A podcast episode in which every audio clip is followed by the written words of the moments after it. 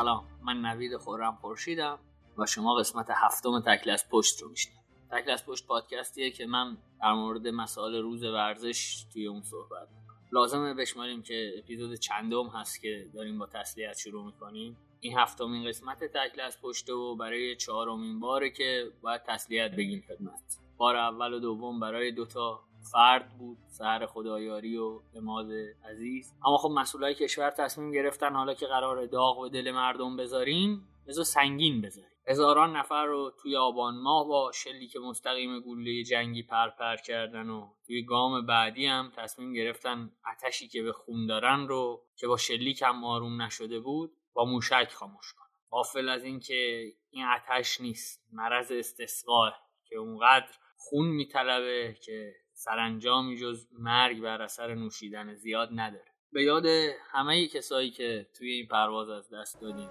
مخصوصا همه فارسی زبان ها بریم یه آهنگ گوش کنیم و برگردیم تا بریم سراغ مطالب اصلی. بیا گشتم خانه به خانه گشتم. به تو همیشه باغم شانه به شانه گشتم. عشق یگانه من از تو نشانه من. به تو نمک نداره شیر و ترانه من. سرزمین من خسته خسته از جفای سرزمین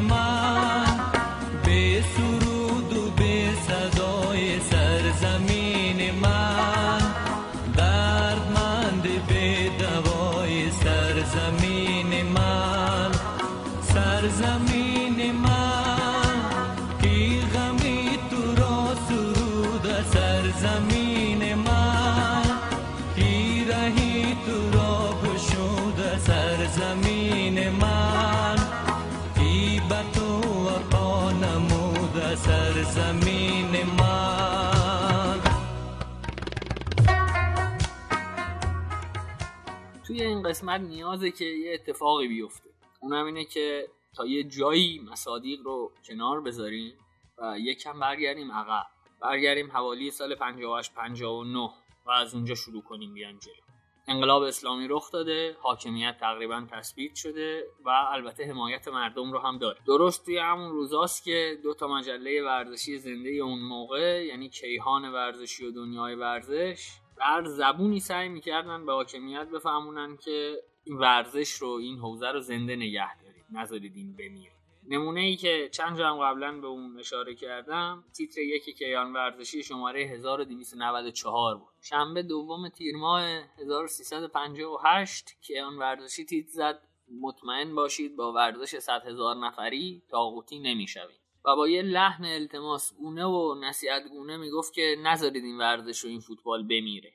اون روزا خب ورزش و فوتبال نماد تاغوت بود و یه پدیده غربی محسوب می‌شد و طبیعیه که حاکمیت نسبت به اون دید خوبی نداشت و نمیخواستش اصلا. انگار که فرزند خلف اون نبوده یا اصلا فرزند اون نبوده. و رهاش کرده بود که بمیره. بریم اسفند 58 موقعی که قرار تیم ملی توی انتخابی المپیک شرکت کنه. توی چه فضایی؟ فضایی که بازیکنهای اصلی تیم ملی مدت هاست بازی نکردن یا دارن توی خارج از کشور بازی می‌کنن. هیچ کشوری حاضر نمیشه بیاد توی ایران فوتبال بازی کنه با ما. و البته که انقلابیون هم اجازه نمیدن تیم ملی که قرار شکل بگیره بره خارج از کشور بازی کنه. یه گفتگویی چند سال پیش رفیق ما علی کربلایی با حسن حبیبی مربی اون روزای تیم ملی داشته که به صورت کامل اینو توی کانال می‌ذارم. گفتگوی بلندی است و خوندنش نه تنها خالی از لطف نیست که بسیار لطف داره. توی اون گفتگو حسن حبیبی میگه که رفته شهرستان ها و یه سری جوون جمع کرده و یه سری با تجربه ها هم که ایران بودن و امکان بازی کردن داشتن رو اضافه می‌کنه به تیم و از اونجایی که همونجور که گفتم نمی‌تونستن بازی های تدارکاتی داشته باشن آمادگی تیم ملی با بازی های درون اردو بوده. تیم رو به تیم های سفید و قرمز تقسیم می‌کرده و اونجا سعی می‌کرده که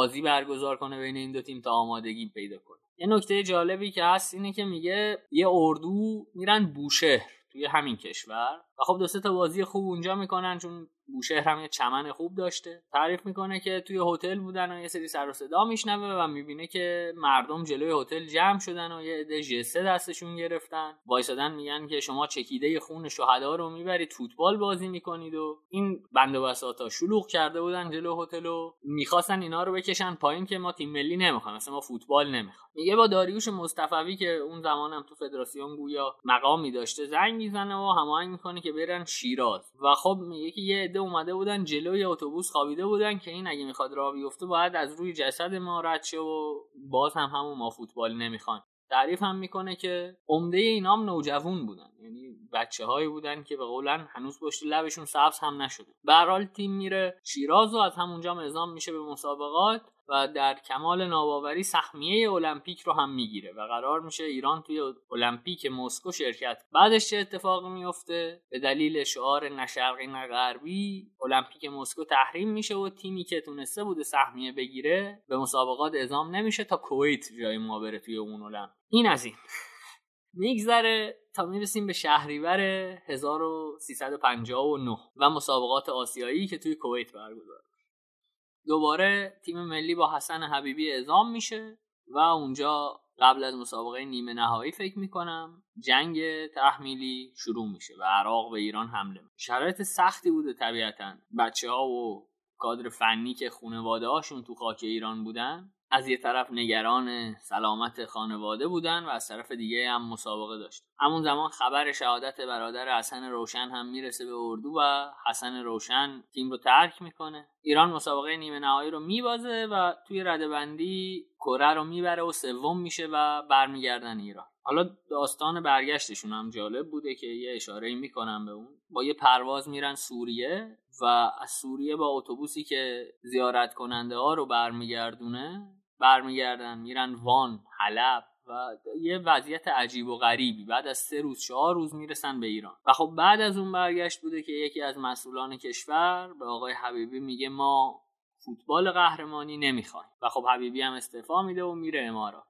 تا اینجا رو گفتم که یه ذهنیتی داشته باشیم که اساسا اوایل انقلاب چطوری نگاه می شده به فوتبال و ورزش. جنگ تموم میشه و تاریخ ورق می‌خوره و می‌رسه به امروزی که ما هستیم. جایی که حاکمیت فهمید ورزش چه قدرتی داره حوزه ورزش چه قدرتی داره و تمام تلاشش رو کرد که این حوزه رو هم مثل سایر حوزه مثل هنر مثل فرهنگ مثل ادبیات مثل همه چیز. در انحصار خودش در بیاره و خب این چنین شد که همون جور که همیشه هم گفتن تعهد مهمتر از تخصصه مدیریت تمام حوزه های ورزشی رو به کسانی دادن که تعهد داره نه تخصص. اینجوری شد که تصمیم بر این شد و رفتارشون اینگونه شد که هر موفقیتی رو که هر ورزشکاری به دست می آورد نه موفقیت اون ورزشکار نه موفقیت ایران نه موفقیت حتی اسلام که موفقیت حاکمیت ما یعنی جمهوری اسلامی تلقی کردن و به مردم خوروندن و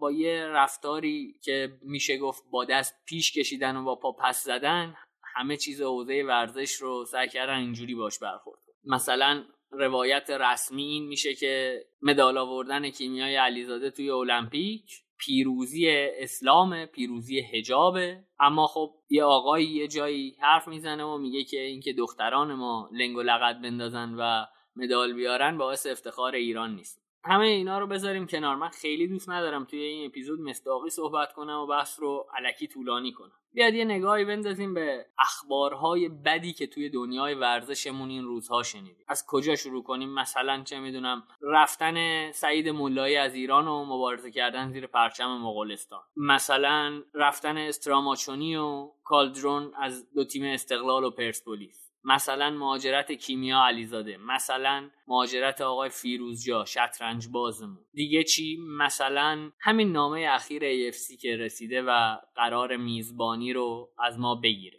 مثلا همه چی مثلا هر چیزی که این روزا داره توی دنیای ورزش روی سر ما میگذره. بذارید حرف آخر رو همین الان بزنم. ما وقتی داریم در مورد ورزش توی ایران صحبت می‌کنیم اساسا ما وقتی داریم توی ایران صحبت می‌کنیم در مورد زیستمون توی ایران صحبت می‌کنیم باید یه نکته رو بفهم. اونم اینه که ما بعد از رخداد فاجعه داریم زیست می‌کنیم. ما بعد از رخداد فاجعه داریم حرف می‌زنیم و حرفامونم به این معنی نیست که راهکاری هست برای برون رفت از این وضعیت. برای اینه که بدونیم کجا قرار داریم و بتونیم در مرحله اول آسیب رو کم کنیم. ما داریم توی هیروشیما و ناکازاکی بعد از حمله اتمی زندگی می‌کنیم. الان بیرون اومدن از اون بحران و زندگی کردن برای ما مسئله ما داریم سعی می‌کنیم تلفات رو کم کنیم. و خب اون تلفات هم مسئولش مشخصه. بیایید حالا همون اتفاقاتی که گفتیم رو دوباره با ذکر دلایلش ببین سعید مولایی رو نمی‌ذارن مسابقه بده با حریف اسرائیلیش از کشور میره. فیروزجا همینطور. تصمیمات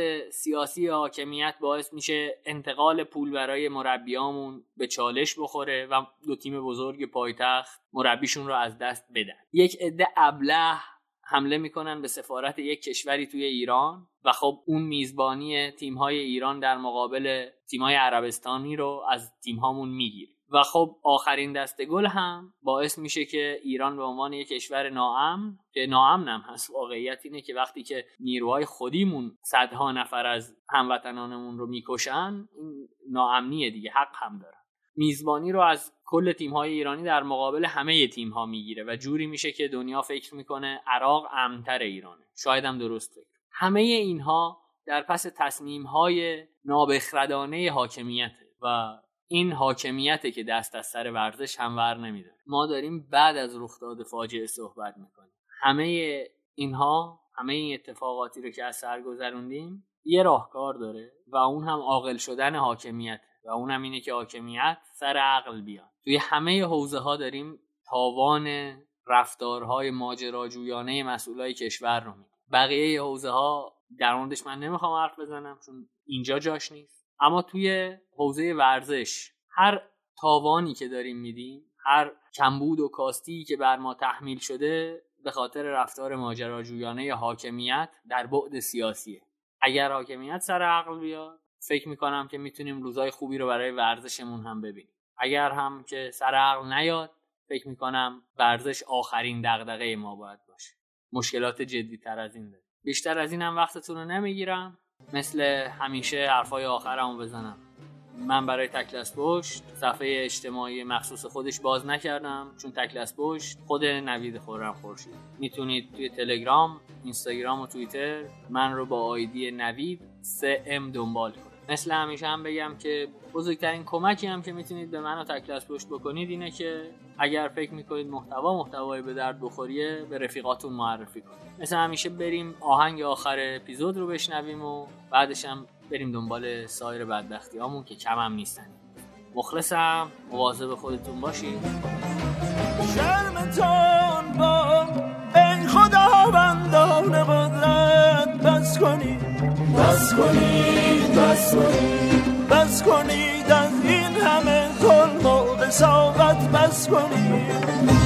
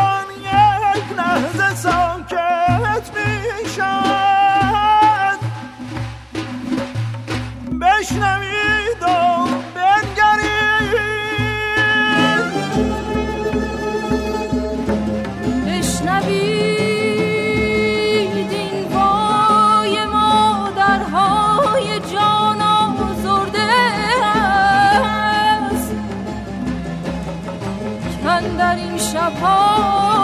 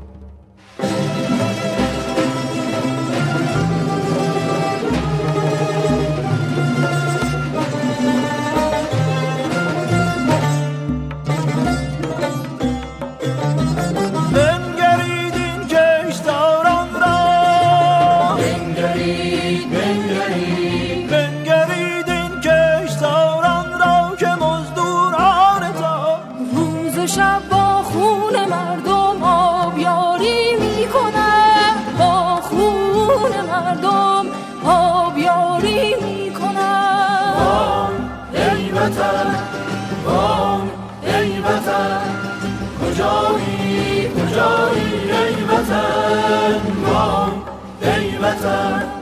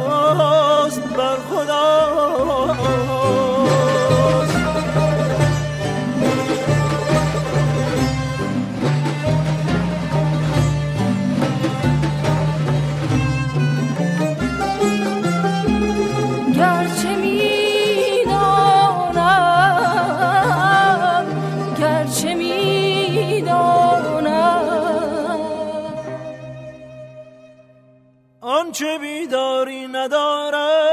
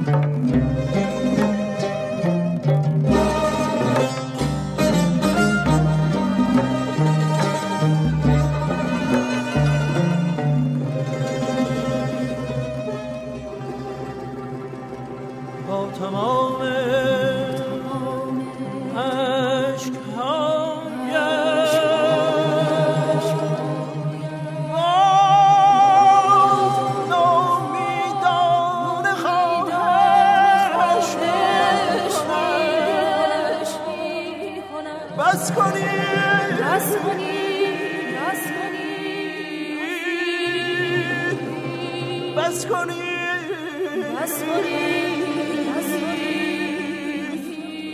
بس کنید